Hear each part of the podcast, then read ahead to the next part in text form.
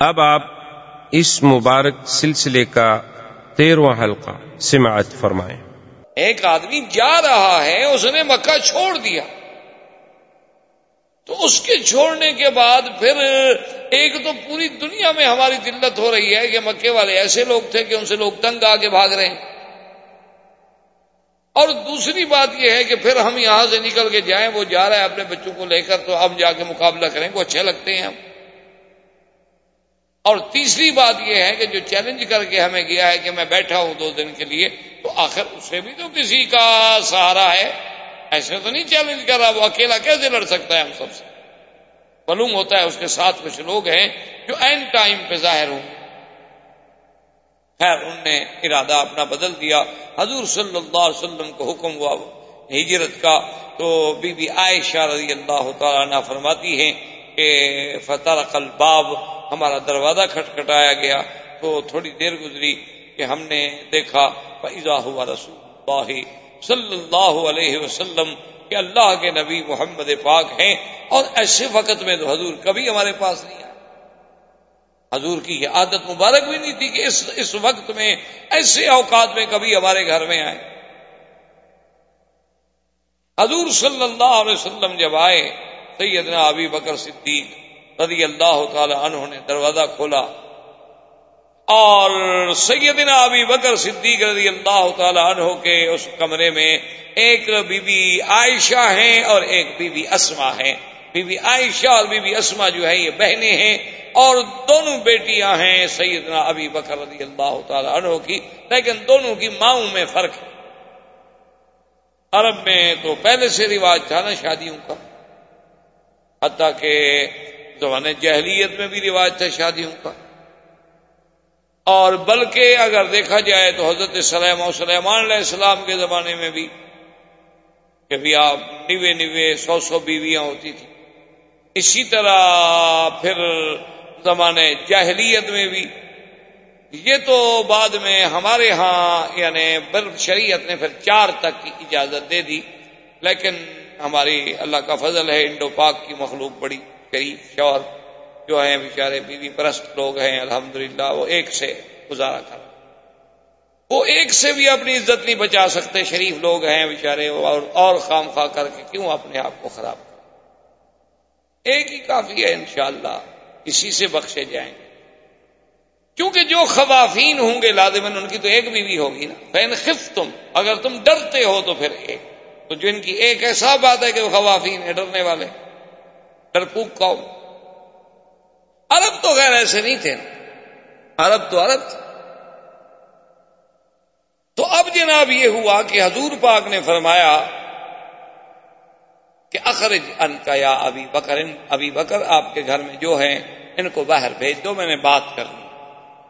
اب دیکھو ابو بکر کا اعتماد، اس وقت پتہ ہے بی بی آئی افسا کے سات آٹھ سال کی بچیاں کوئی لمبی عمر کی عورتیں تھوڑی تھی سات سال، چھ سال، سات سال، آٹھ سال کی بچیاں تھیں۔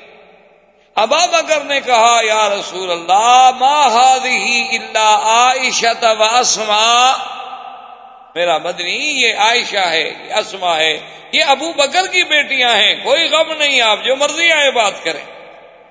آپ کو میرے گھرانے پہ اعتماد نہیں، چھ سال کی بچی، سات سال کی بچی۔ لیکن ابو بکر کا اعتماد دیکھ حضور صلی اللہ علیہ وسلم انی عمر تو بلّہ جرا ابو بکر، میں اس لیے آیا ہوں کہ اللہ نے مجھے حکم دیا ہے کہ میں اب بکا چھوڑ میں اب ہجرت کروں۔ ہجرت کا حکم آ گیا ہے۔ تو ابھی بکر نے فوراً کہا صحبت یا رسول اللہ. حضور، آپ کو تو حکم آ گیا، میرے لیے کیا حکم ہے؟ پر میں ان اللہ امرنی. ابو بکر، میرے اللہ نے مجھے حکم دیا ہے کہ ابو بکر کو ساتھ لے کے جانا۔ بکا ابھی بکر بی بی عائشہ کہتی ہیں، میرے ابا روئے اور اتنے روئے، فرماتی ہیں کہ مار آئی تو احدن۔ میں نے زندگی میں نہیں دیکھا تھا کہ خوشی سے بھی کوئی روتا ہے۔ میں نے غم سے روتے ہوئے لوگ تو دیکھے تھے۔ لیکن مجھے یہ پتا نہیں تھا کہ آدمی کبھی خوشی سے بھی رو پڑتا۔ خوشی سے بھی آنسو نکل آتے ہیں، اتنا خوش ہوتا ہے کہ اس کے آنسو نکل آتے ہیں، ابا رو پڑے اور اس نے کہا کہ یا رسول اللہ، صلی اللہ علیہ وسلم، خدا جانتا ہے میں نے تو دو اونٹنیاں پال رکھی ہیں، اتنے عرصے سے گھاس کھلا رہا ہوں، اور میں نے تو ساری تیاری مکمل کر رکھی ہے ہجرت کی محمد عربی صلی اللہ علیہ وسلم۔ حضور صلی اللہ علیہ وسلم بڑے خوش ہوئے اور فیصلہ ہو گیا کہ ہم نے فلاں رات کو پکا مکرمہ سے نکلنا ہے اور فلاں راستے سے نکلنا ہے۔ اور ابھی بکر، تم نے فلاں جگہ میری انتظار کرنی ہے، وہاں سے آ کے ہم نے پھر مل جانا۔ اور حضور صلی اللہ علیہ وسلم نے سیدنا علی رضی اللہ تعالی عنہ کو بلایا۔ حضرت علی رضی اللہ تعالی عنہ کو بلانے کے بعد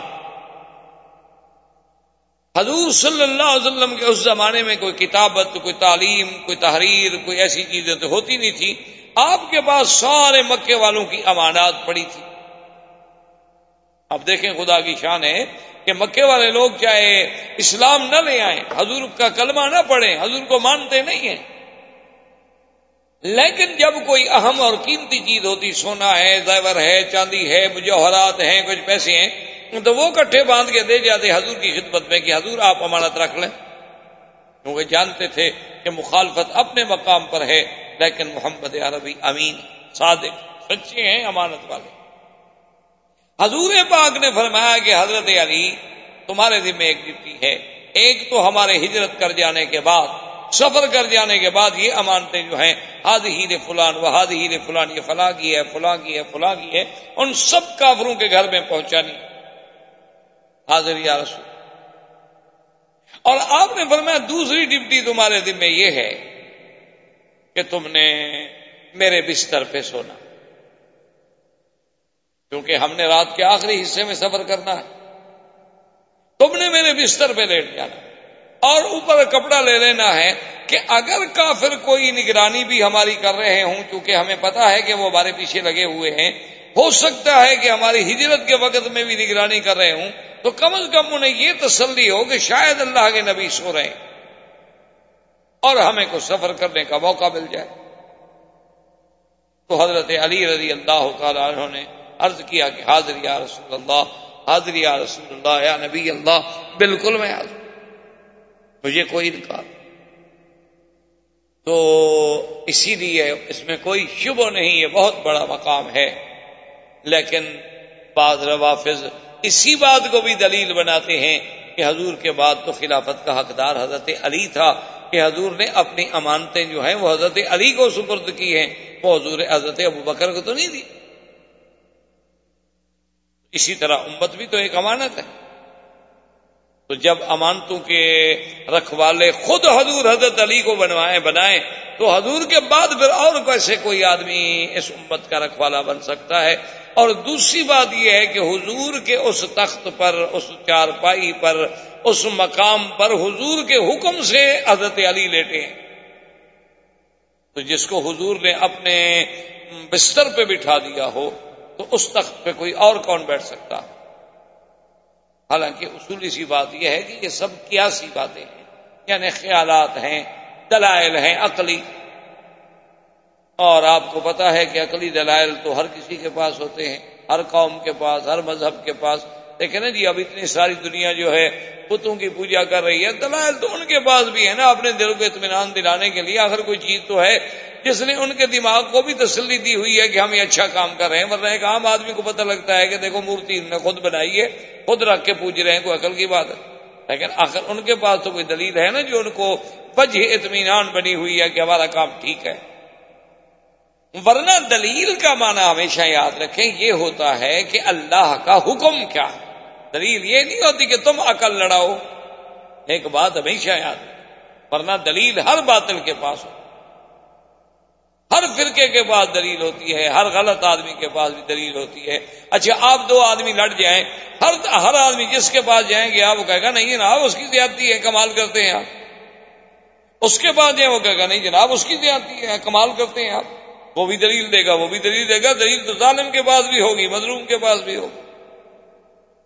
حالانکہ دلیل کا معنی یہ نہیں ہوتا، ہمیشہ یاد رکھیں۔ دلیل کا معنی یہ ہوتا ہے کہ اللہ اور اللہ کے رسول کا اس بارے میں کیا حکم ہے۔ اگر اللہ اللہ کے رسول کے بارے میں حکم نہ ملے تو پھر اجماع امت کس بات پہ ہے؟ اجماع امت نہ ہو تو پھر ہم قیاس کریں گے کسی دوسرے مسئلے پر۔ یہ چار چیزیں ہیں۔ یہ دلیل نہیں ہوتی کہ اپنا عقل لڑا لیں۔ اور اگر اپنا عقل لڑائیں تو میں آپ سے پوچھتا ہوں ایک وہ آدمی ہے جس کو کافروں کی امانتیں ملی ہیں اور ایک وہ ہے جس کو اللہ نے خود محمد مدنی امانت کے طور پر دیا ہے کہ اس کو ساتھ لے جاؤ۔ تو حقدار زیادہ کون ہے پھر؟ یعنی ایک آدمی تو ان چاندی سونے کی امانتوں کی حفاظت پہ رکھا گیا ہے اور ایک آدمی کو خود نبی کے وجود کی امانت سپرد ہوئی ہے کہ ابو بکر یہ تمہارے سپرد ہے۔ پھر کس کی زیادہ فضیلت ہے؟ ایک آدمی حضور کے بستر پہ لیٹا ہے اور ایک خود محمد مدنی جس کی گود میں لیٹا ہے، ان دو میں سے پھر افضل کون ہوگا؟ حضرت علی تو حضور کے بستر پہ لیٹے اور حضور غار میں ابو بکر کی گود میں لیٹے ہیں۔ تو پھر آپ بستر پہ لیٹنے والا افضل ہوگا یا جو خود نبی کا بستر بن گیا ہے وہ افضل ہوگا؟ اس لیے عقلی دلائل کی بات نہیں ہوتی، اصل بات قرآن و حدیث کے دلائل کی ہوتی ہے۔ حضور صلی اللہ علیہ وسلم، اللہ کے نبی یہ سارا فیصلہ ہو گیا۔ حضور پاک کا گھر مبارک یوں سمجھنے جیسے یہ چھتا بازار ہے غزہ ہے۔ ابھی یہاں بیت خدیجہ تھا۔ اور سیدنا صدیق کا گھر تھا جہاں ابھی شرکا مکہ بنی ہوئی ہے۔ یہ تھی شار ابھی بکر صدیق۔ اور یہاں پہلے ایک مسجد بھی آتی تھی، مسجد ابھی بکر صدیق، اور وہی بیت ابھی بکر صدیق تھا۔ تو حضور پاک نے فرمایا کہ میں اپنے گھر سے یوں چلوں گا اور تم اپنے گھر سے نکلو گے۔ تو آگے میں سیال میں یہ طریق الحجرا جو ہے، یہ جو کدئی کو راستہ جا رہا ہے، اسی راستے میں ہم اکٹھے ہوں گے اور پھر آگے ہم غار سور پہ جائیں گے۔ اس کے بعد غار سور میں رہیں گے اور اور تمہارا نوکر، تمہارا غلام جو ہے، عامر ابن فہرا اس کے ذمے یہ ہوگا کہ وہ اپنی بکریاں اور اپنا ریوڑ لے کر اسی راستے سے صبح صبح نماز کے وقت میں ریوڑ نکالے گا تاکہ جہاں جہاں ہم چلے ہیں، ہمارے قدمے کے اوپر مال مویشی چل جائے گا، ہمارے پاؤں کے نشان بٹ جائیں گے تاکہ قریش ہمارے پاؤں ڈھونڈ نہ سکے۔ حضور صلی اللہ علیہ وسلم نکلے تو باہر ساٹھ قبیلے کے آدمی جو تھے جی تلواریں لے کے کھڑے۔ فاصلہ کر۔ اور حدیث پاک میں آتا ہے کہ حضور نے مٹی اٹھائی اور اس کے بعد فرمایا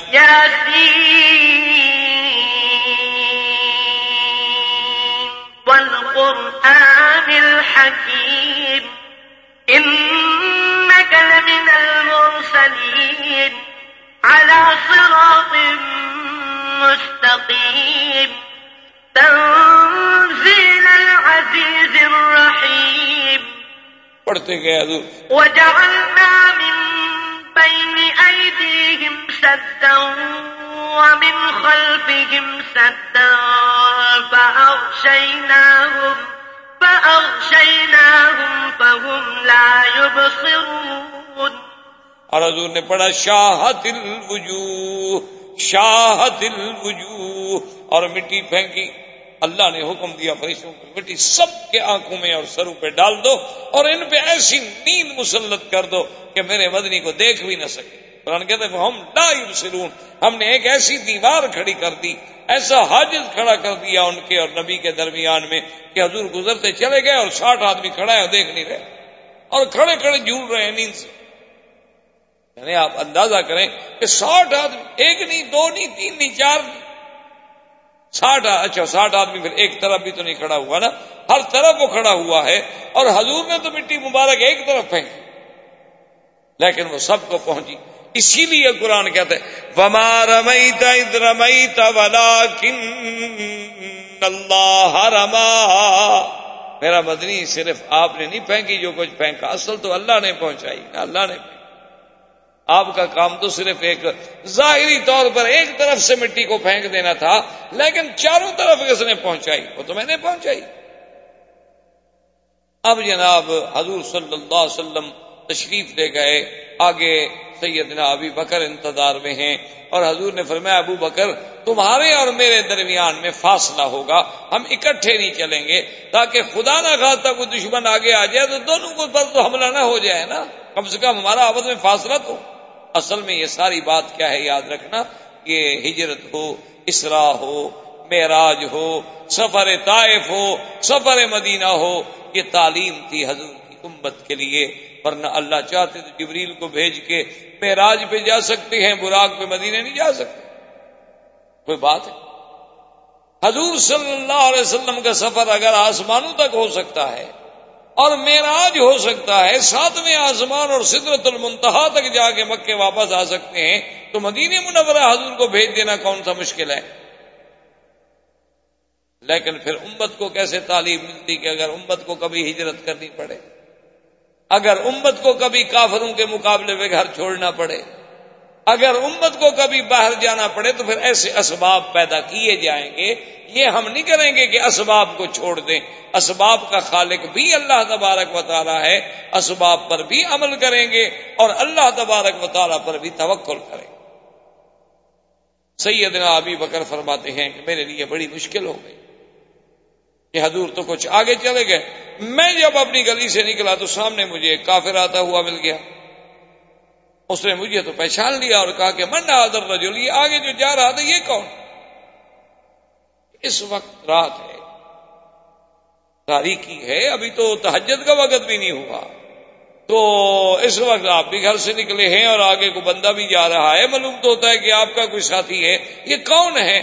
ابو بکر فرماتے ہیں کہ اب میں پریشان تھا کہ اگر بتاتا ہوں تو پھر راز نبت کھل جاتا ہے۔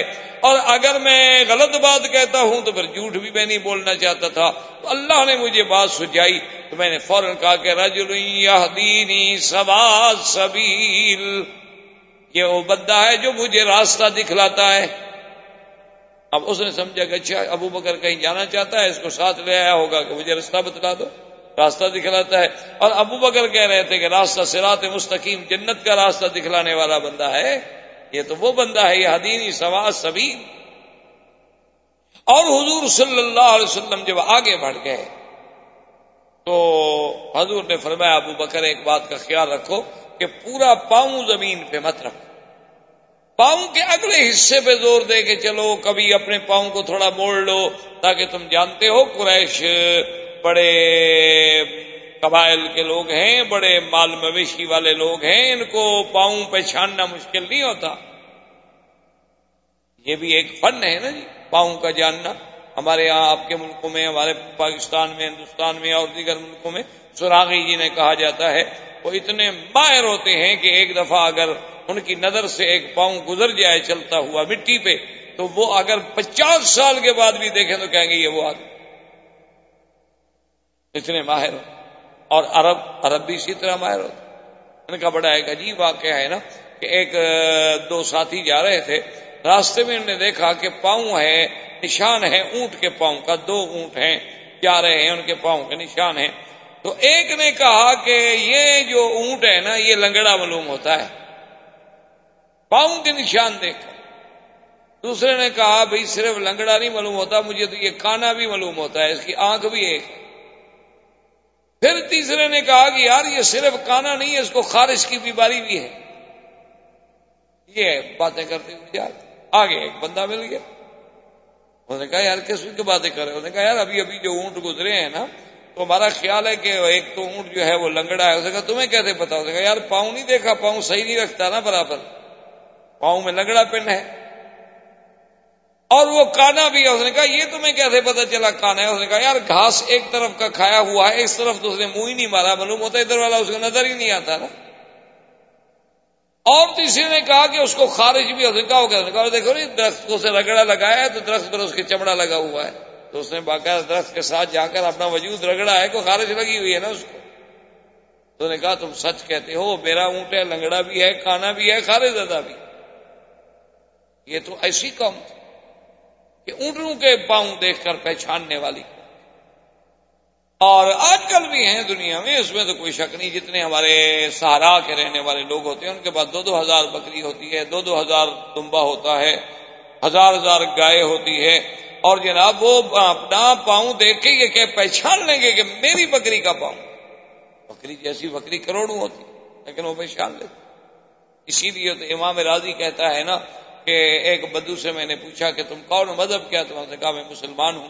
تو میں نے کہا تم نے کلمہ پڑھا ہے؟ کہاں پڑھا ہے؟ کہا خدا کو مانتے ہو؟ مانتا ہو خدا ہے، بالکل ہے۔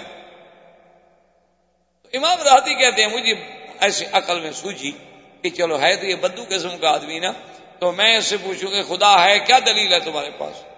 اس نے مجھے گور کے دیکھا، کہنے لگا مولوی صاحب، عجیب آدمی ہو، یہ پاؤں دلالت کر رہا ہے کہ بکری گزری ہے، یہ مینگنی دلالت کر رہی ہے کہ یہاں سے اونٹ گزرا ہے، یہ چیزیں تو اتنے بڑے اونٹ پہ دلالت کر یہ ساری کائنات نہیں دلالت کر رہی کہ میرے بھی بنانے والا کوئی ہے۔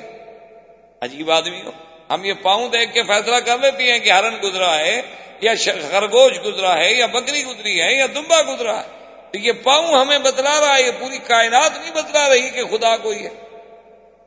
اس نے کہا، راضی نے کہا کہ یار یہ تو بڑی اچھی دلیل ہے اس کے انہوں نے کہا اچھا یہ بھی تو ہو سکتا ہے نا کہ خدا دو ہوں۔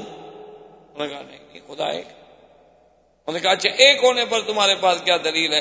انہوں نے کہا، مولوی صاحب، تمہارا دماغ تو نہیں چل گیا۔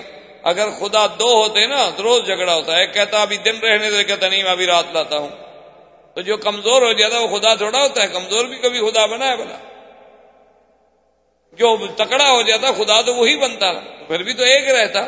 دو ہوتے تو نظام تو نہ چلتا ہے، کہتا چھٹی کرو، کہتا نہیں پڑھنے دو۔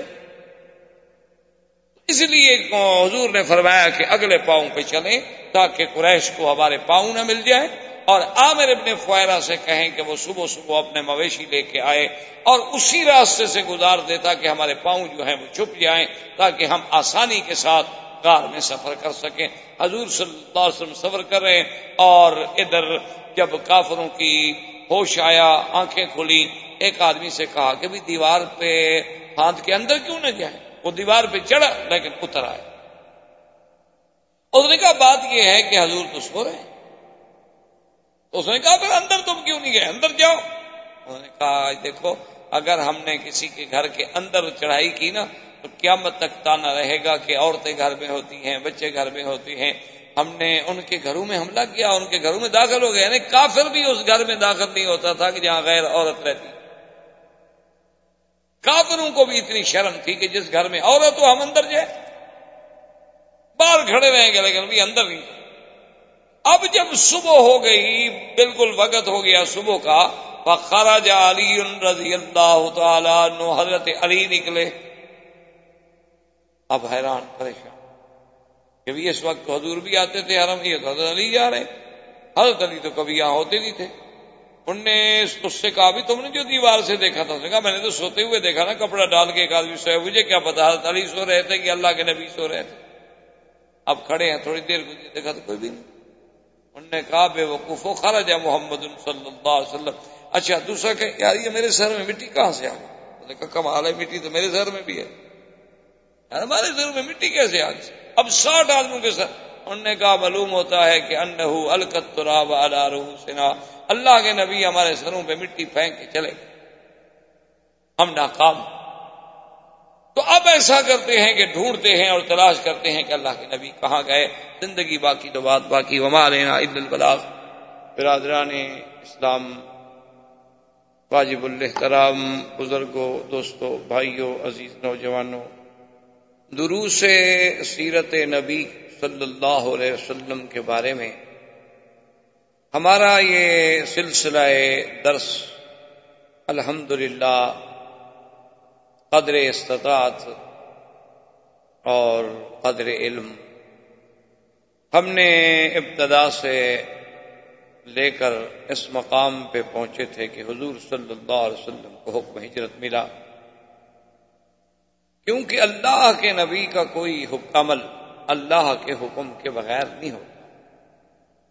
اور یہ تو ایک بہت بڑا عظیم مسئلہ تھا۔ سرزمین حرم کو چھوڑنا مکہ شریف کو چھوڑنا کابت اللہ کو چھوڑنا یہ کوئی معمولی سی بات نہیں تھی۔ افضل وقات فی العالم، پوری کائنات میں سب سے افضل زمین کا ٹکڑا جو ہے وہ اللہ کا کعبہ ہے۔ حتیٰ کہ صحیح احادیث میں موجود ہے کہ حضور صلی اللہ علیہ وسلم نے کابت اللہ میں کھڑے ہو کر یہ ارشاد فرمایا تھا کہ واللہ انکل خیر ارض اللہ و احب ارض و احب اللہ۔ حضور نے کعبۃ اللہ کی طرف اشارہ کر کے فرمایا کہ اللہ کا کعبہ، مجھے اللہ کی قسم ہے کہ ساری کائنات میں سب سے بہتر اور سب سے زیادہ محبوب کتا جو ہے اللہ کو وہ تو ہی۔ اور ساتھ یہ بھی فرمایا کہ واللہ ہے مجھے اللہ کی قسم ہے ماں خرچ تم ان کا مجھے اگر میری قوم نکلنے پہ مجبور نہ کر دیتی تو میں تجھے چھوڑ کے کبھی نہ جائے تو اللہ کے کعبے کو چھوڑنا، سرزمین حرم کو چھوڑنا، یہ کوئی معمولی سی بات نہیں کہ اللہ کے نبی کھڑے رو رہے ہیں۔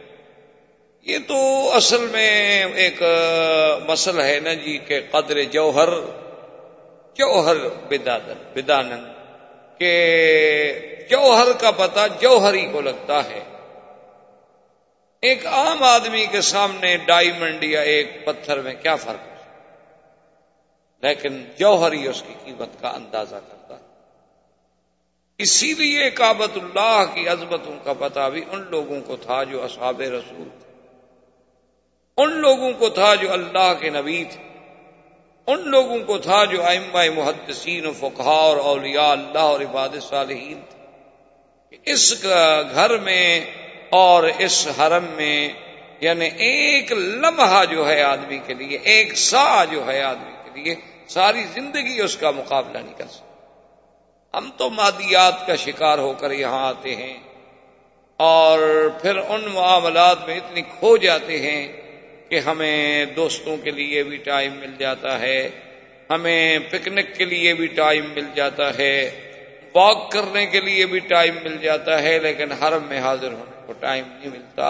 اصل بات یہ نہیں ہوتی، اصل یہ ہے کہ اللہ اتنا قریب رکھ کر بھی اپنے بندے کو اندر نہیں آنے تو اللہ کا گھر ہے، اللہ کو کیا ضرورت؟ اللہ راضی ہوتے ہیں تو لوگ ہزاروں روپے خرچ کر کے آتے ہیں عمرے پر اور بات دن حرم میں پڑے ہوتے ہیں، طواف کر رہے ہوتے ہیں۔ اور ایسے لوگ بھی ہیں بد نصیب کے اللہ کے گھر میں رہتے ہیں، ملازمت ہے، نوکری ہے، جگہ ہے، رہائش ہے، گاڑی ہے، کار ہے، وسائل ہے لیکن پھر بھی حرم میں نماز نصیب نہیں ہوتی، طواف نصیب نہیں ہوتا۔ تو ان چیزوں کا تحسر، دنیا میں تو خیر کسی کو کیا محسوس ہوگا؟ اللہ والوں کو تو محسوس ہوتا ہے، ورنہ پھر ہر آدمی کو اس کا آخرت میں پتہ چلے گا کہ ہم نے اتنی بڑی نعمت کا کس انداز سے نہ شکر تو حضور سرکار دو عالم صلی اللہ علیہ وسلم نے جب ہجرت کا فیصلہ فرما لیا اور سرکار دو عالم صلی اللہ علیہ وسلم نے اس کی تقسیم کار ایسے کی۔ کہ آپ نے سیدنا علی رضی اللہ تعالی عنہ کو فرمایا کہ تمہارے ذمے تو یہ ہوگا کہ تم میرے بستر پہ، میرے فراش پہ، میری چادر اوڑھ کے سو جاؤ گے، تاکہ اگر دشمن دیکھنے کی کوشش کریں تو انہیں اطمینان ہو کہ اللہ کے نبی ابھی گھر میں ہیں اور ہمیں کچھ فاصلہ کرنے کا موقع ملے۔ اور سیدنا ابی بکر نے صدیق رضی اللہ تعالیٰ عنہ سے یہ فرمایا کہ اللہ کا حکم ہے ابو بکر کہ میں نے تمہیں اپنے ساتھ لے جانا تم نے میرے ساتھ چلنا ہے، لیکن اس انداز میں ہم نے چلنا ہے کہ اپنا ایک وقت معین ہوگا اور ہم فاصلے سے چلیں گے کہ میں آگے ہوں گا مجھ سے کچھ دور۔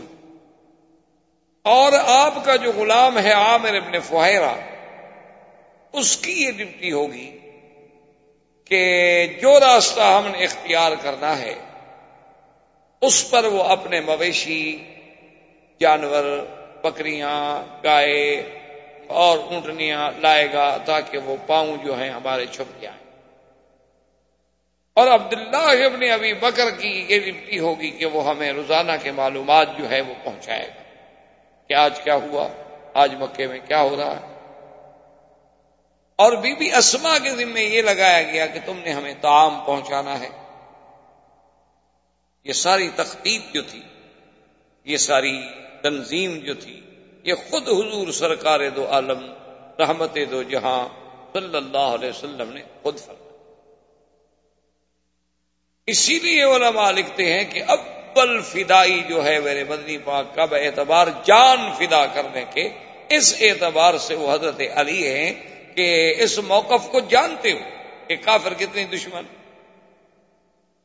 پھر بستر پہ لیٹ جانا یہ کوئی آسان بات نہیں یہ بہت بڑی قربانی تھی۔ بہت بڑی اللہ کے نبی سے محبت کی انتہا تھی کہ آپ نے جان داؤ پہ لگا دی۔ اور سیدنا صدیق رضی اللہ تعالیٰ عنہ کا تو اس سے بھی بڑا امتحان ہے کہ وہ امانت نبوت کو لے کے ساتھ چل رہا سیدنا علی رضی اللہ تعالیٰ عنہ کے لیے تو خطر اس وقت تک ہے جب تک کہ کافروں کو ہو سکتا ہے پتہ نہ چلے وہ حملہ کر دیں۔ لیکن جب بات معلوم ہو جائے گی تو بات ختم ہو گئی۔ کہ بھائی اللہ کے نبی تو چلے گئی ہے تو حضرت علی۔ لیکن سیدنا ابی بکر رضی اللہ تعالی عنہ کا جو خطرہ ہے، وہ تو سارا سفر میں ہے جب تک کہ حضور مدینے نہ پہنچ جائے۔ ان کے لیے تو پورا سفر قربانی۔ سرکار دو عالم صلی اللہ علیہ وسلم کے سفر کے لیے۔ سیدنا ابی بکر نے صدیق رضی اللہ تعالیٰ نے عرض کیا کہ یا رسول اللہ، میں نے تو دو اونٹنیاں پہلے سے تیار کر رکھی۔ اور انہیں بڑا کھلایا ہے، پلایا ہے، بڑی تر و تازہ، بڑی موٹی ہیں۔ ماشاء اللہ بڑی ہمت سے سفر کریں گی اور ہمیں کوئی تکلیف نہیں ہوگی۔ راستے میں سواری نہیں بدلنی پڑے گی۔ حضور نے فرمایا، تم نے کیسے کر لیا؟ انہوں نے کہا، رسول اللہ، ایک تو میں نے خواب دیکھا تھا۔ کہ ہم سفر جو ہے اکٹھے کر رہے ہیں۔ اور دوسرا مجھے یقین تھا کہ جب میں اجازت مانگتا ہوں ہجرت کی مکے سے جانے کی تو آپ مجھے اجازت نہیں دیتے، آپ کہتے ہیں کہ صبر کرو، سب کو تو اجازت مل رہی ہے۔ آپ نے فرمایا، ابو بکر رضی اللہ تعالی عنہ، بات ٹھیک ہے، تم نے بہت اچھا کیا، لیکن میں تمہیں ایک اونٹنی کے پیسے ادا کروں گا۔ تو سیدنا صدیق رضی اللہ تعالی کیا رسول اللہ میرا تو سب کچھ آپ میں نے تو اپنا سب کچھ لوٹا دیا ہے، تو اب ایک اونٹنی کے پیسے لے کے میں نے کیا کرنا ہے؟ حضور نے فرمایا، نہیں ابو بکر، یہ بات نہیں۔ اصل مسئلہ یہ ہے کہ میں اپنی ہجرت کے ثواب کو ناقص نہیں کرنا چاہتا، تاکہ اس کا پورے کا پورا ثواب جو ہے وہ مجھے حاصل اسی لیے یہ ضروری ہوتا ہے کہ آپ حج پہ جا رہے ہیں، آپ عمرے پہ جا رہے ہیں، آپ عبادت پہ جا رہے ہیں۔ تو بہتر یہ ہوتا ہے کہ ہر ساتھی اپنا حصہ ڈالے تاکہ اس کے ثواب میں کیوں کمی آئے۔ آج کل کے دور میں یہ بات جو ہے صرف ہم نے دیکھا ہے، سنا ہے، جو کہ کبھی جانے کا اتفاق تو ہوا نہیں۔ تبلیغی جماعت والے حضرات جو ہیں بڑی پابندی کرتے ہیں۔ اور بہت اچھی بات، شریعت کا حکم ہے اللہ رسول کا حکم ہے سنت محمد مصطفیٰ۔ سنت کے عمل میں، قرآن کے عمل میں بڑی طاقت ہے، جس کو ہم سمجھتے نہیں ہیں، بڑی مشکل ہی ہے ہماری۔ چونکہ ہماری آنکھوں پہ مادیت کی ایسی پٹی چڑھ گئی ہے۔ ہماری آنکھوں پر کفر نے اسباب ظاہرہ کی ایسی پٹی بٹھا دی ہے کہ ہماری آنکھوں میں صرف یہ اسباب ہی رہ گئے ہیں، مسبب الاسباب تک ہماری نظر ہی نہیں جاتی۔ اب آپ دیکھیں نا جی کہ کوئی تصور نہیں کر سکتا یہ کوئی سوچ سکتا ہے کہ ایک جگہ صحابہ رضوان اللہ علیہ اجمعین نے کافروں کے علاقے پہ حملہ کرنا تھا تو کافروں نے اپنی فون نے بھیجا کچھ لوگوں کو جاسوس بنا کر کہ مسلمانوں کو پتہ کرو بھی کتنی تعداد ہے، کتنی عدد ہے، کتنا لشکر ہے، ان کے پاس کتنے اونٹ ہیں، کتنا گھوڑے ہیں، کتنے ہتھیار ہیں۔ اتفاق کی بات یہ ہے کہ وہ جاسوس ایسے وقت میں آیا کہ نماز کا وقت تھا۔ ندی کے کنارے پر صحابہ بیٹھے ہوئے تھے، وضو کرنے کے لیے اور سب وشواس کر رہے مسواک ایک سنت دانت صاف کر وہ جاسوس بڑے غور سے، چونکہ وہ تو دور سے دیکھ رہا تھا، دیکھتے دیکھتے واپس جب گیا تو اس نے اپنے لوگوں سے کہا، اس نے کہا کہ بھائی عدد تو مجھے سمجھ نہیں آتا کہ ان کا کتنا ہے بہت تھوڑا سا عدد لگتا ہے۔ کوئی اونٹ گھوڑے بھی اتنے نہیں لگتے، لیکن یہ تو کوئی عجیب قوم ہے، خدا رحمت کرے، پتہ نہیں یہ آدم خور تو نہیں ہو تو دانت تیز کر رہے۔ اچھا ہاں دیکھو نا، اگر ایک آدمی کا دانت خراب ہو سکتا ہے، سب کے کیسے خراب تھے کہ ایک ہی وقت میں، ایک ہی ٹائم پر، ایک ہی کنارے پہ بیٹھ کے اور سارے ایک ہی لکڑی اور ایک ہی طرز پہ استعمال کر رہے ہوں۔ اللہ تبارک و تعالیٰ معاف فرمائے۔ تو اللہ کی قدرت دیکھیں، اسے ایک سنت کا ایسا روب کافروں کے دل میں پڑا کہ وہ قلعہ چھوڑ کے بھاگ انہوں نے کہا کہ پھر آدم خور مخلوق سے کون لڑ سکتا یہ تو اچھی بات نہیں۔ ایک معاملہ اور لوگوں کو سنائے تو ان کے لیے ایک تصدیق ہوگی کا ہو ابھی آپ دیکھ رہے ہیں، ابھی چند دنوں کے پہلے سے ابھی واقعہ ہے کہ ابھی آپ نے دیکھا، اخباروں میں آپ پڑھ رہے ہیں، ایران، افغانستان کی جنگ کا دعا کریں، اللہ محفوظ رکھے، اللہ دونوں کو نقصان سے بچائے۔ اور وہ تو اتنا بڑا پھر نقصان ہوگا کہ عالم اسلام پتہ نہیں کہاں پھر سو سال کے لیے پیچھے جا پڑے گا۔ اور یہی تو کافر چاہتے اب جناب وہ فوجیں اور یہ اور وہ اور جب آ گئی اب تین لاکھ بارڈر پہ ایک منظم فورس پڑی ہو۔ اور مقابلہ کن سے ہے؟ مدرسوں کے لڑکوں سے جو انہوں نے کبھی نہ جنگ لڑی ہے، نہ ٹریننگ ہے، نہ کچھ ہے۔ کیا مقابلہ؟ اب سوچ کیا مقابلہ؟ تو ان کے جو امیر تھے نا، ان لڑکوں کے، انہوں نے کہا کہ بھائی جتنے علماء ہیں، اکٹھے کرو۔ تو تقریباً جو ہمیں سنایا گیا یا معلوم ہوا یا اخباروں میں پڑھا کہ تقریباً کوئی چھ ہزار کے قریب علماء اکٹھے ہوئے۔ اس نے کہا کہ مجھے یہ فتوا دو کہ یہ جو ہماری جنگ ہونے والی ہے اور تین لاکھ فوج ہمارے ہمسائے نے ہمارے خلاف لگا دی ہے، کیا وہ کافر ہے شیعہ؟ اگر تو کافر ہے پھر تو ہمیں جنگ لڑنی اور اگر وہ مسلمان ہیں تو پھر تو ہم ان سے جنگ نہیں کر سکتے۔ مسلمان اسے کیسے لڑیں؟ پھر تو یہ ہوگا ہمارا فیصلہ کہ ہم نہیں پہلی گولی چلائیں گے۔ اور نہ ہم ان کے علاقے میں قدم رکھیں گے۔ اگر انہوں نے ہمارے اوپر گولی چلائی اور قدم رکھا تو ہم ڈیفینس کریں گے، جس کی ہمیں شریعت اجازت پھر ہم دفاعی جنگ تو لڑیں گے، لیکن کسی مسلمان کے ساتھ ہم لڑ تو نہیں سکتے کہ ابتدا کریں۔ اس پہ علماء کا بورڈ بیٹھا، اللہ نے مہربانی کی، ان کو فوراً فیصلہ کرنا پڑا کہ جی ہم نہیں لڑتے۔ کیوں؟ ان کے لیے تو مسئلہ پیدا ہو گیا نا کہ اگر چھ ہزار علماء متفق ہو کر کفر کا فتوا جاری کر دیں۔ تو جنگ تو اپنی جگہ رہی، ہم تو ویسے جنگ ہار گئے۔ اور اگر وہ کفر کا فتوا جاری نہ کریں تو وہ کہتے ہیں ہم تو لڑتے نہیں۔ ہم تو مسلمانوں کے خلاف کبھی نہیں لڑیں گے۔ اسلام کے خلاف کون لڑ سکتا ہے؟ تو ایک سنت پر عمل کرنے کا جو اللہ کے نبی کا حکم ہے، اس کا کتنا بہتر ہوئی کہ دونوں الحمد للہ ذرا تھم گئے اور اللہ پاک کرے کہ دونوں کو اللہ اصلاح کی توفیق عطا فرمائے۔ کیونکہ ہم اس لڑائیوں کے، جھگڑوں کے متحمل نہیں ہو سکتے۔ امت اسلام کو ابھی اتنا وقت نہیں، فرصت۔ تو خیر، یہ سارے انتظامات کرنے کے بعد حضور صلی اللہ علیہ وسلم جب باہر نکلے تو کافر آپ کے گھر کے باہر کھڑے تھے۔ حضور پاک نے مٹی لی سورت یاسین کی آیات مبارک پڑھی۔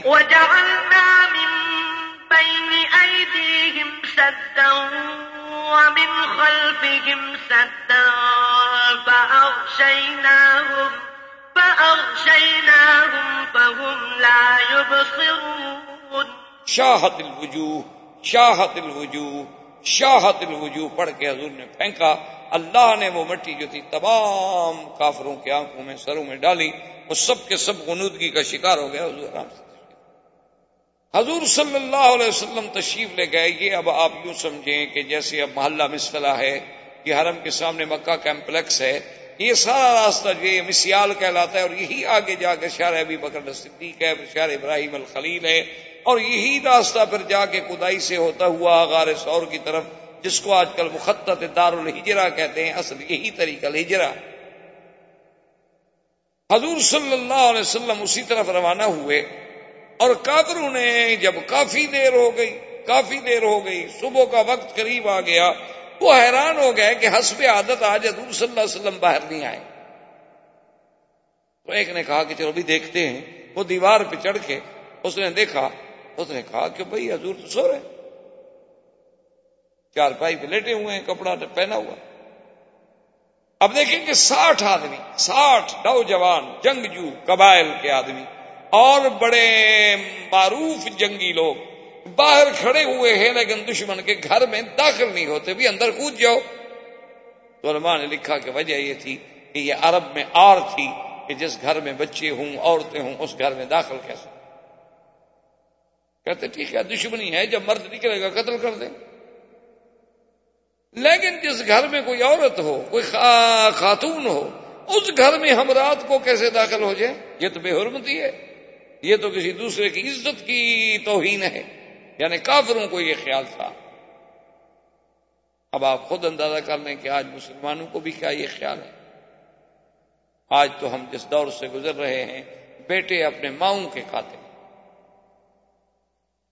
کئی دفعہ اخبار میں آتا ہے، بیٹے نے ماں کو قتل کر دیا، بیٹے نے باپ کو قتل کر دیا، بھائی نے بہن کو قتل کر دیا۔ بھائی نے بہن کو بیچ دیا۔ ہم تو اس دور میں گزر رہے اب ان نے دیکھا، تھوڑی دیر گزری، انہوں نے کہا بھی یہ تو نہیں ہو سکتا کہ اتنی لمبی دیر اور اس وقت تک حضور لیٹے رہے۔ تو انہوں نے کہا بھی کوئی خاتون، کوئی بچہ اب چونکہ صبح بھی قریب آنے لگ گئی، انہوں نے کہا نہیں، اندر کوئی خاتون، کوئی بچہ، کوئی عورت تو نظر نہیں انہوں نے کہا پھر ہم کیوں کھڑے ہوئے ہیں بھائی؟ چلو اندر۔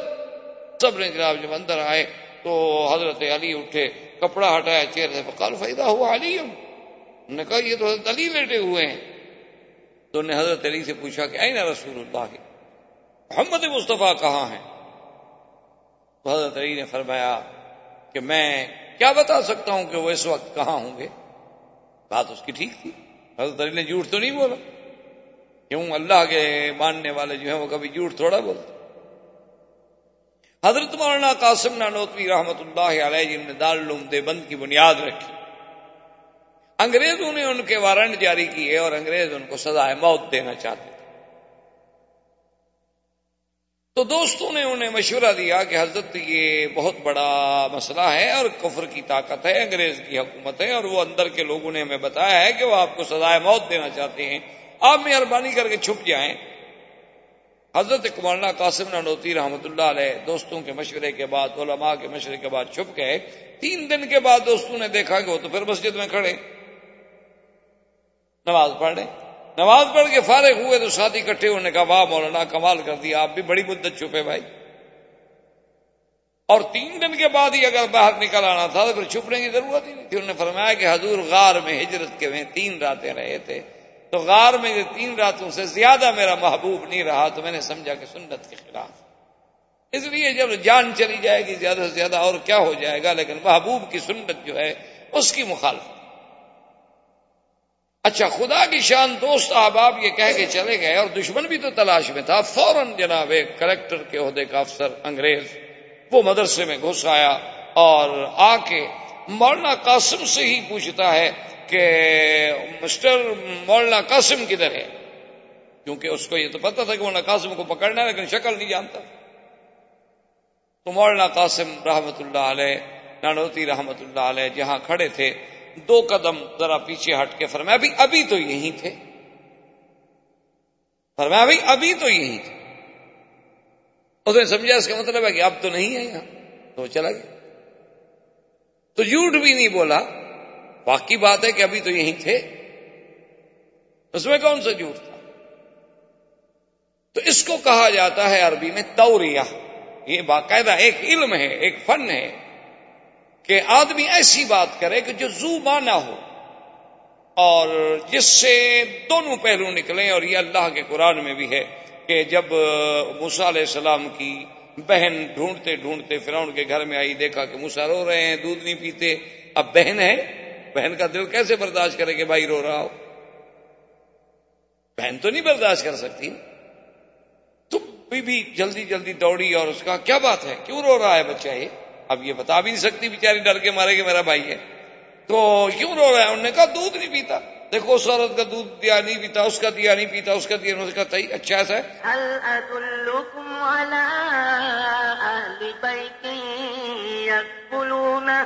ایسا بی بی نے کہا اچھا یہ بتلاؤ کہ میں تمہیں ایک گھرانا کیوں نہ بتلاؤں؟ ایک گھر ہے، اس میں ایک بیوی ہے، بڑی پاک، بڑی نیک، بڑی سالیہ اور بالکل ابھی اس کا بچہ بھی ہوا ہے اس کا دودھ یہ ضرور پیے گا۔ وہ بڑی پاک عورت۔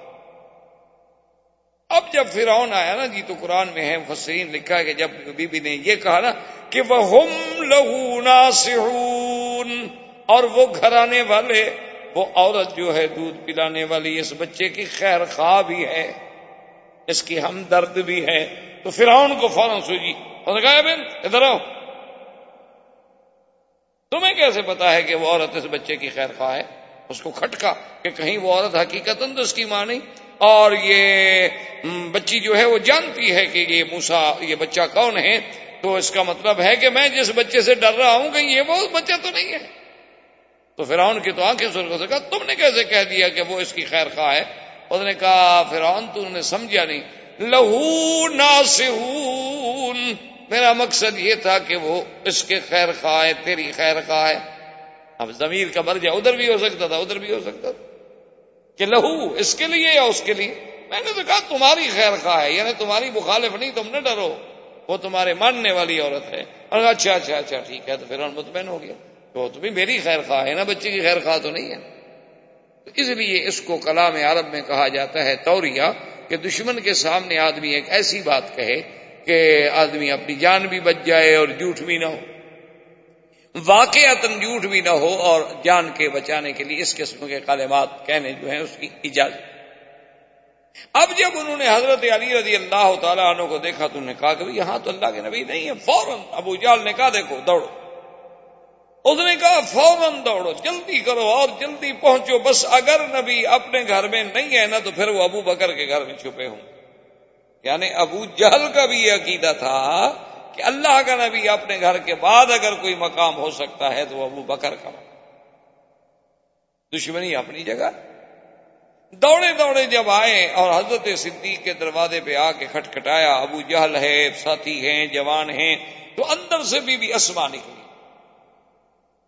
یہ بی بی اسما جو ہیں، یہ سیدہ عائشہ کی بہن۔ ماں کا فرق ہے، باپ کے۔ بی بی عائشہ کی ماں الگ ہے، بی بی اسما کی ماں الگ ہے لیکن باپ دونوں کے ابو بکر ہیں اور دونوں باپ کی طرف سے بہنیں ہیں۔ اور یہ وہ بی بی اسما ہیں جو عبداللہ ابن زبیر کی والدہ اور یہ وہ بی بی اسما ہیں کہ جن کی بہادری کا یہ عالم تھا کہ جن کو اللہ نے اتنی بہادری دی تھی کہ یہ آٹھ سال کی بچی تھی جب حضور کا کھانا لے کے غار میں پہنچانے جاتی تھی۔ تم آپ تو ایک دن ذرا غار میں چڑھ کے دیکھیں۔ بلکہ مکے کے لوگ جو بڑے بڑے پرانے لوگ ہیں خبرا ہیں پرانے علم والے پرانی زندگی گزارنے والے، وہ کہتے ہیں خدا کی شان ہے کہ غار سور میں آج بھی جس کے دل میں ابو بکر کی دشمنی ہو، وہ غار سور پہ نہیں چڑھ سکتا۔ وہ کہتے ہیں شرط لگا لیں کسی دشمن کو لے آئیں، اس کو کہیں کہ اس پہاڑ پہ چڑھ۔ وہ کبھی نہیں پہنچے گا غار تک۔ اللہ اسے پہنچنے ہی نہیں دیتے وہاں۔ کہ جب تم ان کے ابو بکر ہو تو پھر وہاں جانے کا کیا مطلب؟ تو سیدنا سیدہ اسما جو ہیں، یہ اتنی بہادر بچی ہے کہ آٹھ سال کی عمر ہے۔ آٹھ سال کی عمر کیا ہوتی؟ ہمارے بچے بھی تو ہیں نا آٹھ سال کے، آپ دیکھیں کیا کرتے ہیں ماشاء اللہ ہاں البتہ ٹی وی شی وی وی سی آر، یہ چلا لیتے ہیں، اس میں ماہر ہیں۔ اس میں خاصی ترقی کی ہے، ہماری نسل نے ماشاء اللہ بہت آگے جا رہی ہے۔ اور اب تو ایسی ترقی کر گئے ہیں کہ فلمیں جو دیکھتے ہیں نا، اپنے گھروں سے چلانگ لگا کے کئی بچے مر گئے۔ اور ان بچوں کے لباس اور کپڑوں کو دیکھیں تو آدمی حیران ہوتا ہے کہ پتہ نہیں یہ کس خطے کی مخلوق ہے۔ میں تو کبھی کبھی سوچتا ہوں کہ دیکھتا ہوں نا ٹوپیاں، رنگ برنگی، کپڑے، پلاسٹک کے۔ اور بوٹ اتنے بڑے کہ بچے سے بھاری۔ اتنے بڑے بڑے بوٹ۔ باندھنے کے لیے تین آدمی آ جائیں۔ ایک دفعہ بن جائے تو تین گھنٹے نہیں کھلتے۔ اللہ کا عذاب ہے مستقل۔ کیا ہے نقل کرنی ہے؟ ایک انگریز پہنتا ہے تو ہمارے بچے کیسے نہ پہنے؟ نہ آرام مقصود ہے، نہ عزت مقصود ہے، نقل مقصود۔ وہ بد بخش اگر آج بھویں اور بال سب صاف کرا دیں دیکھ لیں گے آپ چار دن کے بعد ہی سب صاف۔ ساری بد قسم کی ہے، لیکن آٹھ سال کی بچی ہے، دیکھو باہر نکلی۔ تو ابو جہل جیسا آدمی، ابو جہل چھ فٹ سے بھی لمبا آدمی اور بڑا کداور بڑا زوردار، بڑا ڈیل ڈال اس نے کہا کہ، اسما آئی نا ابو کی تمہارا باپ کہاں ہے؟ وہ آئی نا رسول اللہ اور محمد مصطفیٰ کہاں ہے؟ اس نے کہا، ابو جہل، مجھے نہیں پتا کہ وہ اس وقت کہاں ہے۔ تو ابو جہل نے غصے میں آ کر بدبخت نے سیدہ اسما کے چہرے پہ تھپڑ ڈالا باقاعدہ کتابوں میں لکھا ہوا ہے کہ دائیں رخسار پہ سیدہ اسما کو ابو جہل نے تھپڑ مارا تو بائیں کان کی بالی جو تھی وہ کان سے ٹوٹ کے ایک فرلانگ دور جا پڑی۔ اتنا زور سے اس ظالم نے مارا، لیکن بی بی سہ گئی اور راز نبوت نہیں کھولا۔ مجھے نہیں پتا کہاں اب شرمندہ بھی ہوا کہ میں نے ایک بچی پہ ہاتھ اٹھایا۔ اب سب عرب دیکھ رہے ہیں، یہ کیسا بدبخت ہے؟ لڑکیوں کو مارتا ہے۔ فوراً شرمندہ ہوا، واپس آیا دار الندوا میں پہنچا اور فوراً میٹنگ کال کی۔ انہوں نے کہا کہ دیکھو، اللہ کے نبی تو چلے گئے، لیکن اگر وہ ہم سے نکل گئے اور کسی بھی طرح وہ مدینہ منورہ پہنچ گئے تو پھر ہماری خیر نہیں ہے۔ اس لیے ہمیں فوراً ہر ممکن تلاش کرنی چاہیے۔ اور ایک سو اونٹنی کا اعلان کیا ابو جہل نے کہ جو آدمی اللہ کے نبی کی خبر لائے گا، میں اس کو ایک سو اونٹنی انعام دوں۔ اب جناب کو فار قریش دوڑ پڑے اور ادھر میرے بدلی آگے آگے جا رہے ہیں، سیدنا صدیق پیچھے جا رہے ہیں۔ اور جب غار کے پہاڑ کے قریب پہنچے، حضور تھوڑے سے اوپر چڑھے، تو سیدنا ابو بکر کہتے ہیں کہ حضور کی انگلیاں مبارک میں خون بھر گئے۔ ان کے نازک بدن تھا۔ کہ حضرت انس فرماتے ہیں کہ میں نے تو ایسا ریشم و کم خواب بھی نرم نہیں دیکھا جیسے حضور کی تلیاں مبارک نرم تھی تو حضرت صدیق سے نہ رہا گیا۔ حضرت صدیق رضی اللہ تعالیٰ عنہ نے عرض کیا کہ یا رسول اللہ، ارکب علا قطفی۔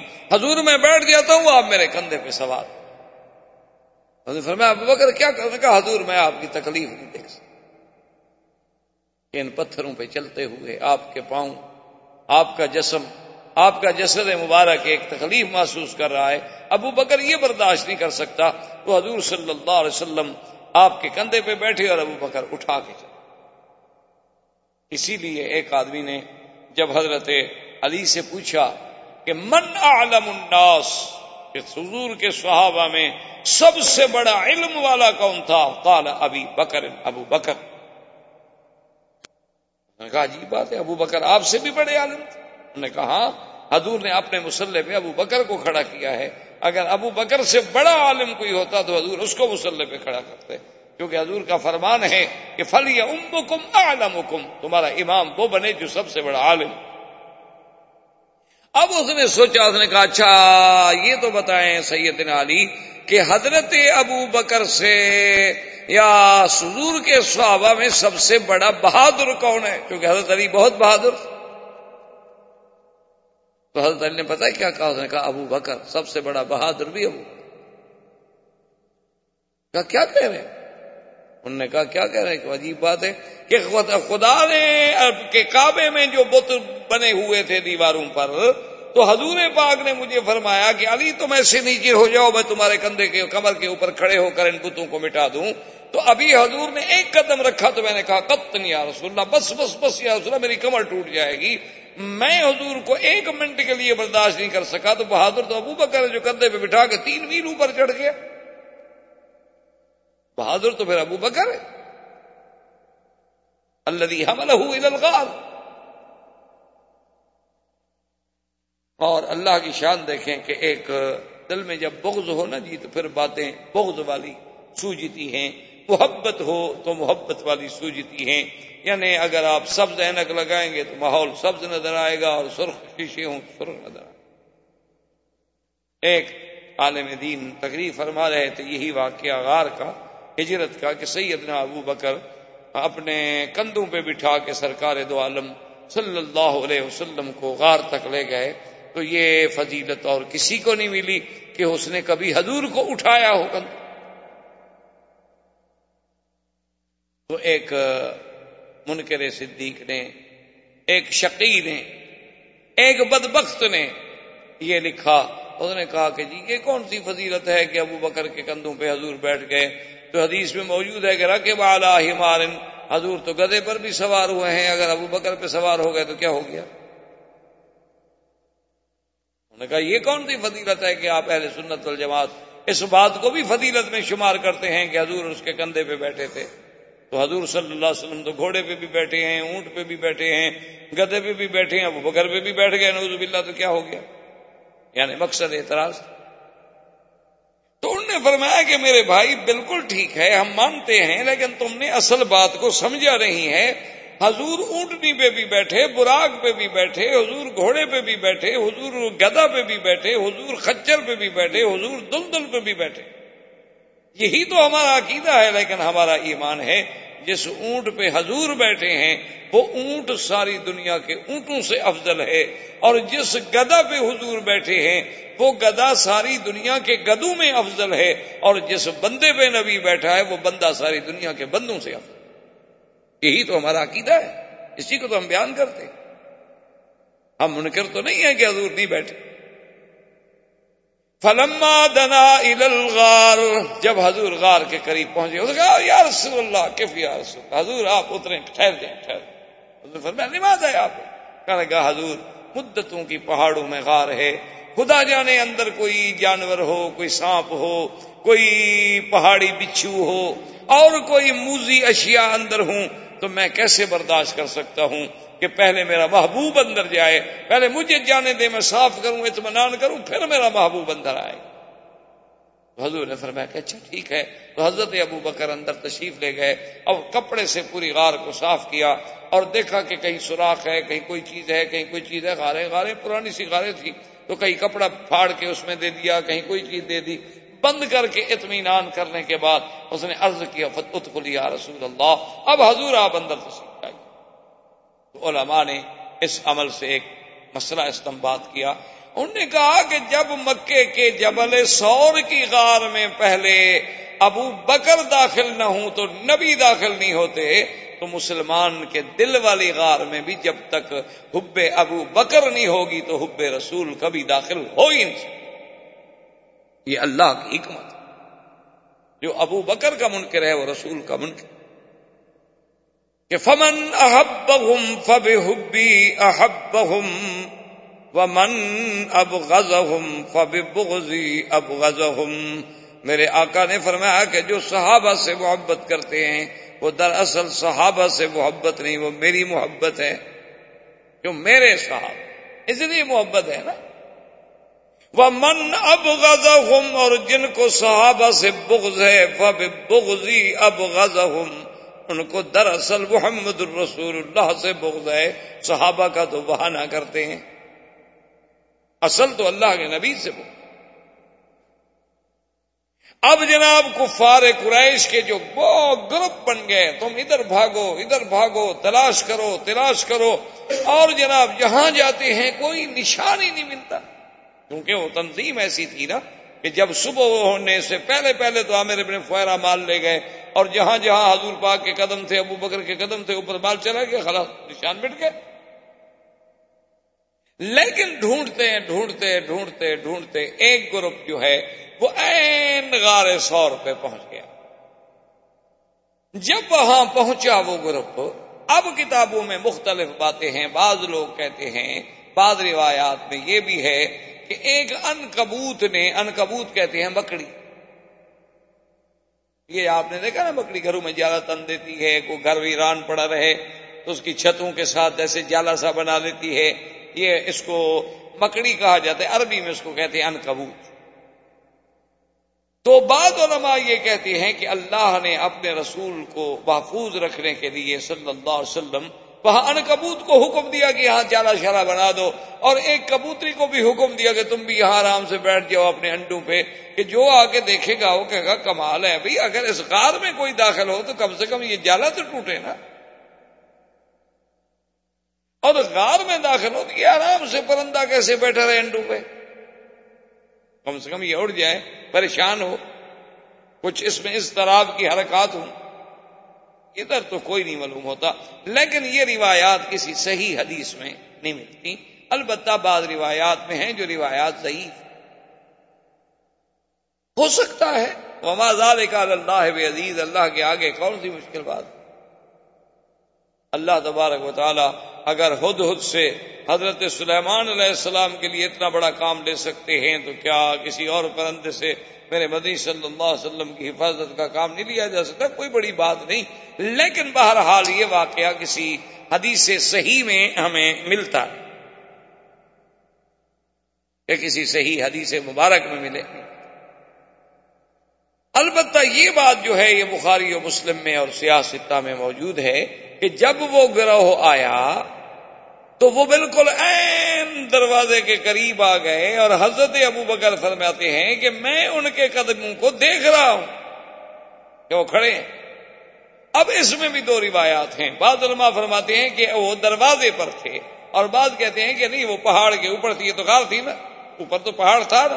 تو اوپر جو تھے تو اس میں کوئی ایک دراڑ تھی جس سے وہ نظر آتے تھے۔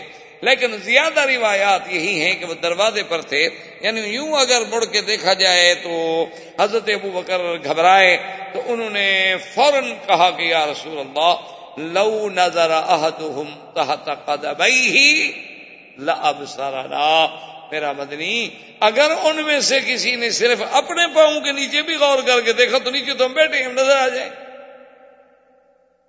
اللہ اکبر۔ حضور نے فرمایا، ما ظنو کا اس نئی اللہ ثالثہما اللہ اکبر۔ ما ظنو کا یا ابا بکر بھی اس نئی اللہ ثالثہما حضور نے فرمایا، ابو بکر، کیا گمان ہے تمہارا ان دو آدمیوں کے بارے میں جن کے ساتھ تیسرا خود خدا ہو؟ ان کا کوئی کچھ بگاڑ سکتا ہے؟ اسی کو قرآن نے اتارا، قرآن اللہ کا جبریل لایا اللہ تنسروہ فقد نصرہ اللہ اذ اخرجہ الذین کفروا ثانی یسنین اذ ہما فی الغار۔ اللہ نے فرمایا کہ دیکھو، اللہ نے کیسے مدد کی؟ کب اللہ فرماتے ہیں کہ جب کافروں نے میرے مدنی کو اور ابو بکر کو نکالا، اس اخرج الذین کفروا. سان یسنینی وہ دو میں سے دوسرا. اللہ نے یہ نہیں فرمایا اسنین، بلکہ فرمایا سان یسنین از ہما فی الغار. کہ وہ دو میں سے دوسرا یعنی قرب نبی کا، صحبت نبی کا، تقرب رسول کا اتنا رنگ چڑھا ہے کہ اب ابو بکر بھی گویا نبی کے برابر آ کے دوسرا بن گیا۔ ورنہ کہتے اللہ پاک فرماتے، ایک نبی اور ایک ابو بکر۔ فرمایا سانی یسنین از ہما فی الغار از یقول لصاحبہ۔ لا تحزن ان اللہ معنا۔ کہ جب اللہ کے حکم سے پدنی مصطفیٰ فرما رہے تھے اپنے صاحب کو کہ لا تحزن کب نہ کر، اللہ ہم دونوں کے ساتھ ہے۔ اللہ کی معیت جب ہمارے ساتھ ہے تو دشمن کیا بگاڑ سکتا ہے؟ اس لیے علماء نے لکھا ہے کہ کسی صحابی کے صحابی کے لفظ کا انکار کرنے سے بندہ کافر نہیں ہوتا۔ مگر ابو بکر کے صحابی ہونے کا انکار کرے تو کافر ہو جاتا ہے۔ کیونکہ ابو بکر کو تو اللہ نے قرآن میں صاحب کہا ہے نا۔ تو اللہ کے قرآن کے تو ایک حرف کا منکر بھی کافر ہے اور ایک آیت کا منکر بھی کافر ہے اور سارے قرآن کا منکر بھی کافر ہے۔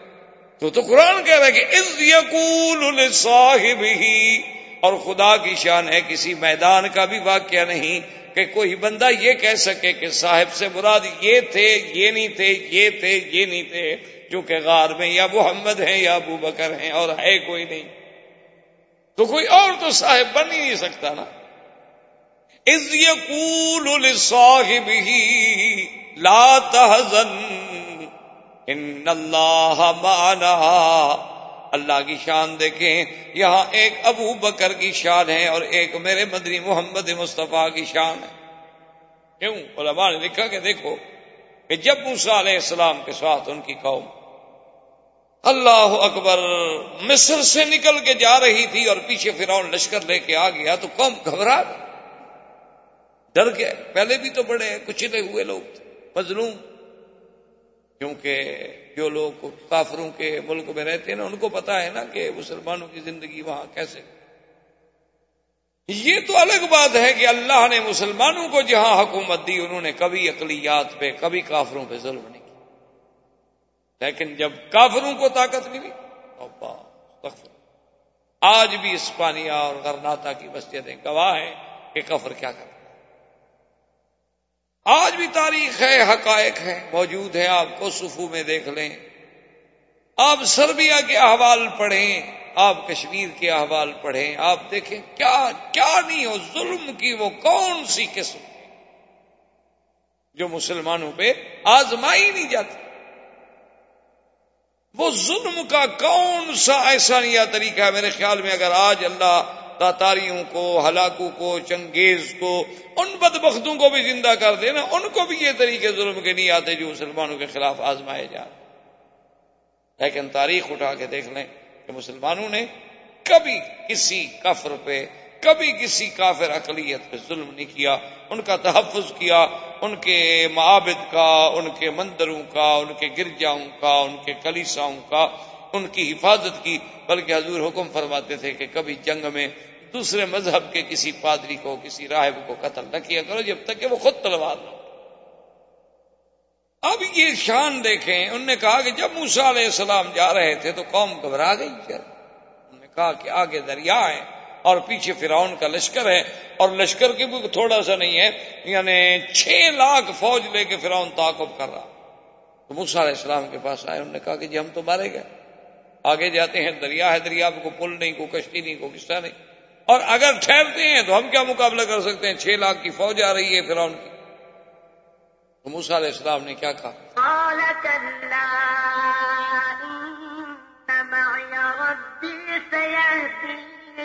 فرمایا قوم مڈر ہو میرا رب میرے ساتھ ہے مجھے راستہ دکھائیں انہوں نے کہا یہی فرق ہے موسا اور محمد مصطفیٰ کا۔ کہ موسا علیہ السلام نے کہا میرا اللہ میرے ساتھ ہے لیکن یہ شان کرم ہے محمد پاک کا۔ انہوں نے فرمایا، ان اللہ مانا ابو بکر، اللہ ہم دونوں کے ساتھ ہے انہوں نے یہ نہیں کہا کہ صرف میرے ساتھ ہے تو یہ شان رحمت کی علامت۔ اب جب حضور نے تسلی دی تو ابو بکر کو تسلی آئی کہ جب اللہ کا نبی کہہ رہے ہیں تو صاف بات ہے کہ اللہ کا نبی تو کوئی بات ایسے نہیں کہتے جب تک اللہ واہی نہ بھیجیں، اللہ خبر نہ کرے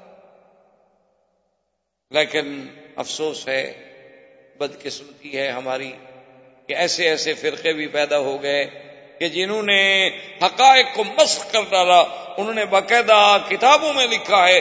کہ در اصل ابو بکر نے شور کر دیا، رونے لگ گیا۔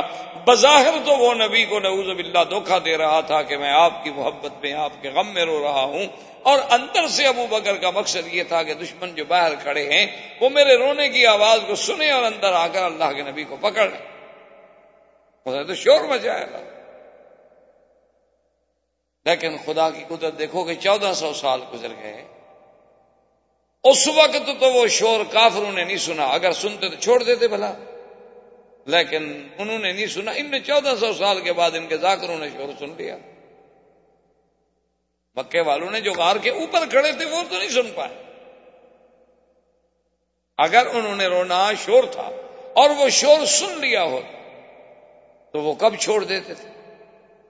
اور اسی لیے خدا کی شان دیکھیں، وہ تو اللہ الغیوب ہے نا، علیم بذات صدور ہے۔ اللہ نے فرمایا، لا تحزن. یاد رکھو، دو لفظ ہیں قرآن میں، ایک ہے لا تخف اور ایک ہے لا تحزن. ایک ہے ڈرو نہیں، ایک ہے غم نہ کرو. ان دونوں میں بہت بڑا فرق ہے. جب آدمی کو اپنا ڈر ہو تو وہاں ہوتا ہے کبھی مت ڈرو. جیسے موسا علیہ السلام کو اللہ نے حکم دیا کہ تمہارے ہاتھ میں کیا اللہ میاں لکڑی، فرما گراؤ پھینکو. پھینک سوام پر گا بھاگے موسا علیہ السلام اللہ میں خزہا ولا تخف. موسا علیہ السلام، پکڑو لکڑی، ڈرو شرو نہیں، خیر ہے، یہ تو موجہ ہے۔ ہم نے سام بنایا، ابھی لکڑی ہم بنا دیتے ہیں۔ تو موسا کو اپنا ڈر تھا، تو اللہ نے فرمایا، لا تا خف اور اللہ نے اسی موسا کی اما کو فرمایا کہ جب دشمنوں کو پتہ چل جائے تیرے بچے کا۔ وَأَوْحَيْنَا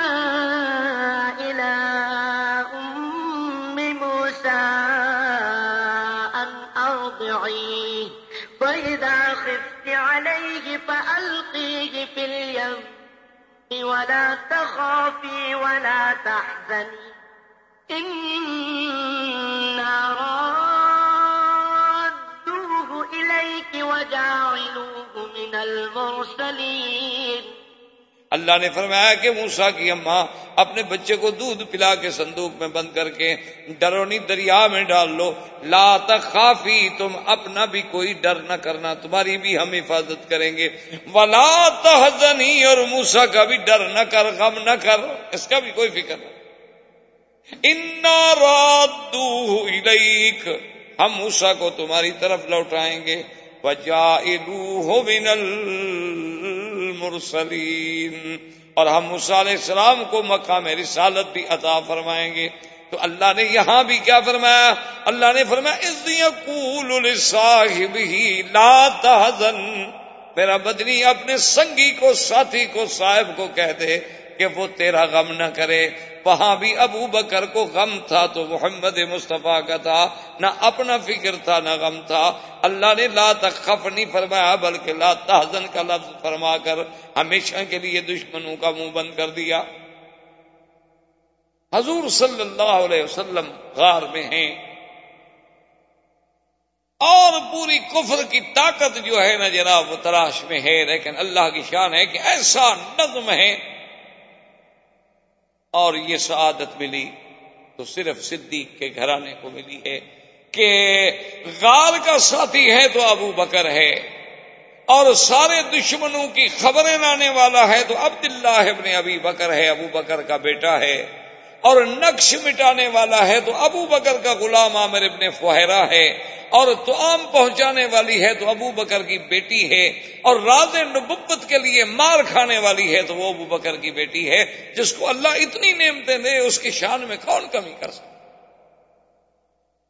یہ تو ہماری کم عقلی ہے، ہمارے ان دوستوں کی کم عقلی ہے کہ جن کو آج تک اصحاب رسول کی عظمت اور مقام جو ہے وہ سمجھ نہیں آ سکتا۔ روزانہ باقاعدہ باقاعدہ تنظیم سے عبداللہ ابن ابی بکر جا کے حال پہنچاتے ہیں کہ یا رسول اللہ، آج کافروں نے یہ کیا یہ کیا یہ کیا۔ عامر ابن فہرا مال چراتے چراتے نقصان مٹاتے ہیں اور ساتھ بکریوں کا دودھ پہنچا دیتے ہیں۔ بی بی اسما کھانا پہنچا دیتی ہیں، عامر ابن فہرا کو اور عامر ابن فہرا آگے کھانا پہنچا دیتے ہیں۔ اور ایک دلیل ہے، راستہ دکھلانے والا وہ یہودی ہے۔ اسی لیے علماء نے لکھا کہ اگر اللہ چاہتے تو جو خدا بند قدوس معراج کی رات میں بیت المقدس کو اٹھا کے اللہ کے نبی کے سامنے کر سکتے ہیں تو کیا مدینے کا رستہ نہیں دکھلا سکتے حضور صلی اللہ علیہ وسلم کے لیے مدینے کا راستہ کھول دینا کو مشکل بات ہی سارا مدینہ سامنے کر دو۔ لیکن امت کو سبق دینا تھا کہ اگر کوئی راستے کے امور میں، کسی جہاد رانی میں، کسی راستے کی سفر کی معلومات کے لیے دنیاوی علوم حاصل کرنے کے لیے اگر یہودی، نصرانی، کافروں سے معاملہ کیا جائے تو کوئی منع نہیں۔ اس لیے جو دلیل تھا، جس کے ذمے تھا کہ تم نے ہمیں خفیہ راستے سے مدینہ منورہ پہنچانا ہے، وہ کافر تھا۔ اچھا خدا کی شان ہے کہ وہ کافر بھی اتنا پکا تھا کہ اس نے آخر وقت تک غداری نہیں آج کا کوئی مسلمان ہوتا نا تو بڑا اعلی سودا کرتا ابو جہل سے۔ کیونکہ آج کل تو مسلمان ماشاء اللہ مانا یہی ہوتا ہے نا کہ ہر بات پہ کمیشن، ہر بات پہ سودا۔ تو اس نے بھی غداری نہیں اب حضور صلی اللہ علیہ ولا علیہ وصاب ہی وسلم تسلیمن کثیرن کثیرہ تین راتیں رہنے کے بعد کار سے اب کافر تو تھک گئے۔ تین راتیں کو مذاق تو نہیں ہوتی نا کہ تین دن اور تین رات پورے مکے کے راستے سارے جو ہیں کنگال ڈالو اور کہیں سے کوئی خبر نہ ملے۔ تو ذرا وہ تھمے اور حضور اپنے اونٹنیوں پر سیدنا ابو بکر کے ساتھ ایک خالص خفیہ طریق سے، خفیہ راستے سے کار سے نکل کے آپ نے سفر اختیار فرمایا۔ اور صحیح حدیثوں میں واقع آتا ہے کہ یہ سفر ہوتے ہوتے ہوتے ہوتے۔ جب حضور صلی اللہ علیہ وسلم، آج بھی آپ اگر مکے سے مدینہ منورہ جائیں نا اپنی گاڑیوں پر بھائی روڈ جائیں، تو آپ نے دیکھا ہوگا کہ آپ یہی روڈ جو ہے، طریق الحجرا یا طریق المدینہ لے کے نکلیں۔ تو آگے رابق سے پہلے پہلے جتنے سے راستہ آتا ہے اور وہاں یہ مکے والا راستہ بھی جا کے مل جاتے۔ پھر آگے جا کے ایک راستہ ایک راستہ یوں آ رہا ہے اور ایک یوں جا رہا ہے۔ یوں آگے جا کے مل گئے۔ حضور پاک تو پہاڑوں سے آ رہے تھے یہ جو راستے میں وادیاں ہیں، جیسے وادی عثفان ہے، وادی قدید ہے، یہ ساری وادیوں کے قریب قریب پہاڑوں سے گزرتے ہوئے، کیونکہ اس زمانے میں اونٹوں کا سفر ہے وہ کاریں ہیلی کاپٹر تو نہیں تھے۔ جب حضور صلی اللہ علیہ وسلم اس راستے پہ پہنچے، جو راستہ سیدھا مکے سے آ رہا تھا، تو حضرت ابو بکر صدیق فرماتے ہیں فبکا رسول اللہ صلی اللہ علیہ وسلم۔ حضور رونے لگ گئے، آنسو مبارک آ گئے، داڑھی مبارک پہ۔ حضرت صدیق نے عرض کیا کہ، یا رسول اللہ، کیا بات ہے؟ آپ کیوں اداس، کیوں رو رہے ہیں؟ مجھے بتائیں۔ حضور نے فرمایا کہ، ابو بکر انی اتذکر مکہ۔ یہ مکے کی سڑک دیکھ کر مجھے مکہ یاد آ گیا۔ حقیقت ہے، عجیب بات ہے۔ آپ نے پتہ نہیں کبھی سوچا ہوگا، نہیں سوچا ہوگا۔ خدا کی شان ہے، آدمی جب باہر جاتا ہے نا، کبھی اپنے وطن میں، پاکستان یا ہندوستان یا اپنے ملک میں یا باہر۔ یقین کریں کہ ایک دفعہ میں خود سفر کر رہا تھا، تو میں نے ساتھی سے کہا کہ میں نے کہا، یار، کوئی ریڈیو شیڈیو لگاؤ، سفر کر رہے ہیں، نیند کا اثر ہے۔ تو ریڈیو لگایا نا جی تو مکے کی قدرت سے، وہ اسٹیشن لگا مہتا لگا تو اذان آ رہی تھی حرم کی۔ میں نے کہا میں نے کہا، یار بس ٹھیک ہے، جلسے ولسے چھوڑو، مجھے تو ایئرپورٹ پہ پہنچاؤ، بس ٹھیک میں جس پہلی فلائٹ سے واپس بھیج۔ کہا، کمال کرتے ہیں، ہم اتنے اعلان کر چکے ہیں اشتہار دے چکے ہیں۔ اللہ کی مخلوق تو انشاءاللہ آپ تو خیر مکشی پہنچ جائیں گے، لیکن ہمیں تو جمرت القبہ بنا دیں گے۔ اتنے پتھر ماریں گے جتنے حاجی نہیں مارتے، شیطان۔ ہمارا کیا گناہ ہے؟ میں نے کہا، یار، آپ کا گناہ تو خیر کوئی نہیں، لیکن بات یہ ہے کہ اذان سن کر وہ جو منظر ہے اللہ کے گھر کا، وہ جو نماز، وہ جو کابت اللہ کے حضور، حاضری، کہ ہم جیسے گندے لوگ ہوں اور کعبے کے سامنے کھڑے ہوں، وہ منظر جب آدمی کو یاد آتا ہے نا، خدا جانتا ہے، پھر وہ مزہ نہیں آتا دوسری جگہ نمازوں یہ تو ہم گناہ گاروں کی کیفیت ہے، اللہ والوں کو تو پتہ نہیں کیا کیا کیفیت ہے۔ جو آل اللہ ہوں گے تو حضور پاک پہ کیا گزری ہوگی جب مکے کی سڑک آئی؟ تو کیسے نہ روئیں مکے کو یاد کر کے۔ اللہ نے جبریل بھیجا اور فرمایا کہ جا کے فوراً میرے نبی سے کہہ دو، ان الذی فرض علیک القرآن لرادک الى معاد. کہ میرا مدنی جس ذات نے تجھ پہ قرآن نازل کیا ہے، اس کا وعدہ ہے کہ ہم تجھے پھر لوٹائیں گے، مکہ میں غم نہ کریں آپ۔ حضور آپ غم نہ کریں۔ آپ اداس نہ ہوں۔ اب علماء کہتے ہیں کہ اللہ نے یہ کیوں کہا کہ ان فرض علیک القرآن؟ یہاں قرآن کے ذکر کرنے کی کیا حکمت تھی؟ بس یہ فرما دیتے کہ ہم آپ کو مکہ لوٹائیں۔ لیکن یہ کہنا کہ وہ ذات جس نے قرآن فرض کیا، وہ ذات جس نے قرآن نازل کیا، تو قرآن شریف کے ذکر کی کیا ضرورت ہے؟ علماء نے لکھا اس میں اشارہ تھا کہ میرا مدنی جب ہم نے قرآن اتارنا چاہا اور جبریل میرا قرآن لے کے آیا تو کوئی دشمن روک سکا؟ ہم نے چاہا تو غار ہرا میں بھی تو قرآن پہنچا دیا۔ ہم نے چاہا تو غار سور میں بھی تو قرآن پہنچا دیا۔ تو جب ہم اتارنا چاہتے ہیں نا قرآن اور ہمارے فرشتے کو کوئی نہیں روک سکتا، جب ہم اپنے نبی کو مکے میں لانا چاہیں گے تو میرے نبی کو کون روک سکتا ہے؟ یہ تو میری حکمتیں ہیں کہ کب لاؤں گا، کب نہیں لاؤں گا۔ ورنہ تو جب میں فیصلہ کروں گا تو پھر میرے فیصلے کے آگے کون ٹھہر سکتا؟ تو حضور صلی اللہ علیہ وسلم کا یہ قافلہ نبوت، یہ قافلہ رسالت اور قافلہ صداقت اور یہ قافلہ ہجرت جو ہے وہ مدینے کی طرف رواں دوا تھا۔ اللہ آپ کو بھی اور مجھے بھی اتباع سنت رسول پاک صلی اللہ علیہ وسلم کی توفیق دیں۔ وما علینا عید البلاغ۔ احباب کرام، اس کے بعد اب آپ اس مبارک سلسلے کی سی ڈی نمبر چودہ سماعت فرمائیں۔